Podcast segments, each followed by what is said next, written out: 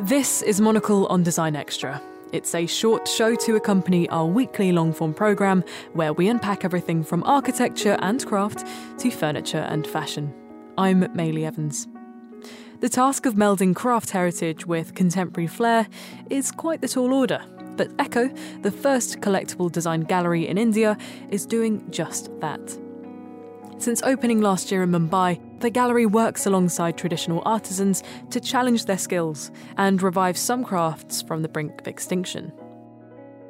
To find out how the gallery do this, let's hear from one of the founders of Ekaa.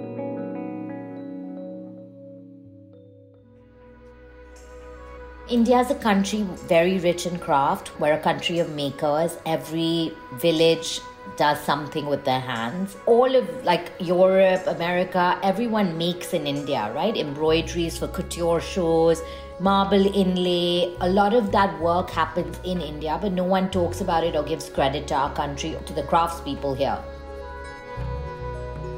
I'm Tarini Jindal Handa. I'm the founder of Ekaa. We're India's first collectible design gallery based in Mumbai. We work with Indian craftsmanship and global minds to come up with collectible design pieces.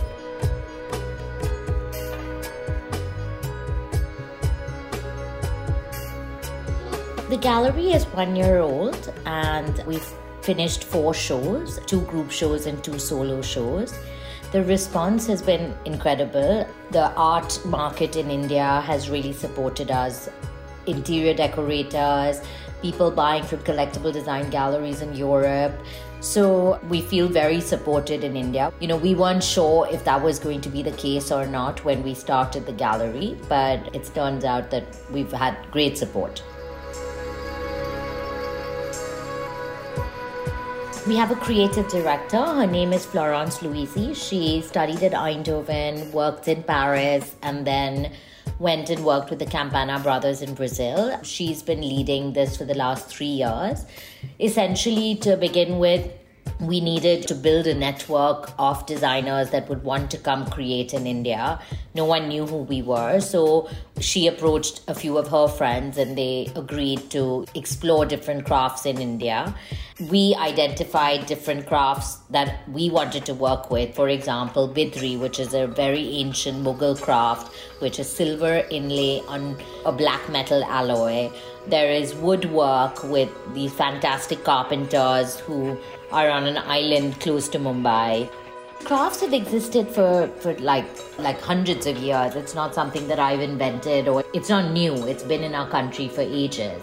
But they were always making the same object and the same scale and the same motif and the same sort of patterns, right? Which got very boring if you've seen them for like 400 years. Bidri, for example, they're in the V&A, the MoMA, all the museums have a collection of Bidri, but they're all from the Mughal eras. And how do you contemporize it? Change the scale, change the motifs. How do you make it more sort of relevant in today's day and age? That's the conversation we wanted to have. Those are the boundaries we want to push as a collectible design gallery, and also to try and revive the craft. For Bidri, there are only two master craftsmen left. The younger generation doesn't see that there's any, you know, joy in joining and learning from their forefathers. So, how do we change that conversation? How do we preserve something? It's only by a design intervention, technically, right? You have to be relevant.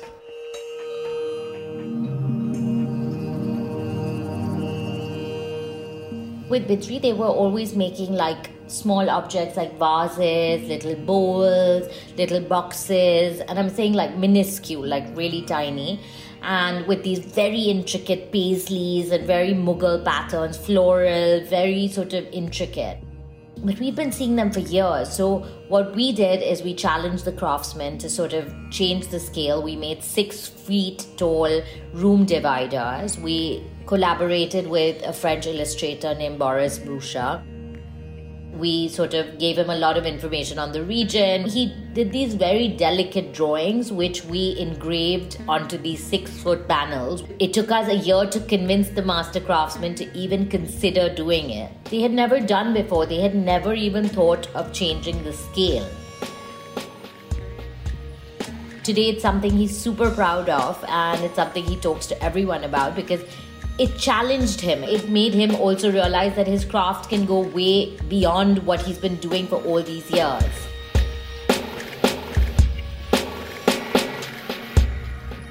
More than him seeing the potential, because he lives in rural India, disconnected with our world of design and social media and all that, the interior architects in India have now realized that, oh my god, we can do so much with this craft. We can create tiles, we can do bathrooms, we can do wall coverings, we can do what we want, right? Because suddenly scale has has changed. Another aim for Ekaa is to encourage other people as well to look at the same crafts because we are only one collectible design gallery. You know, we need multiple to do the work if we really want to make a difference to the community.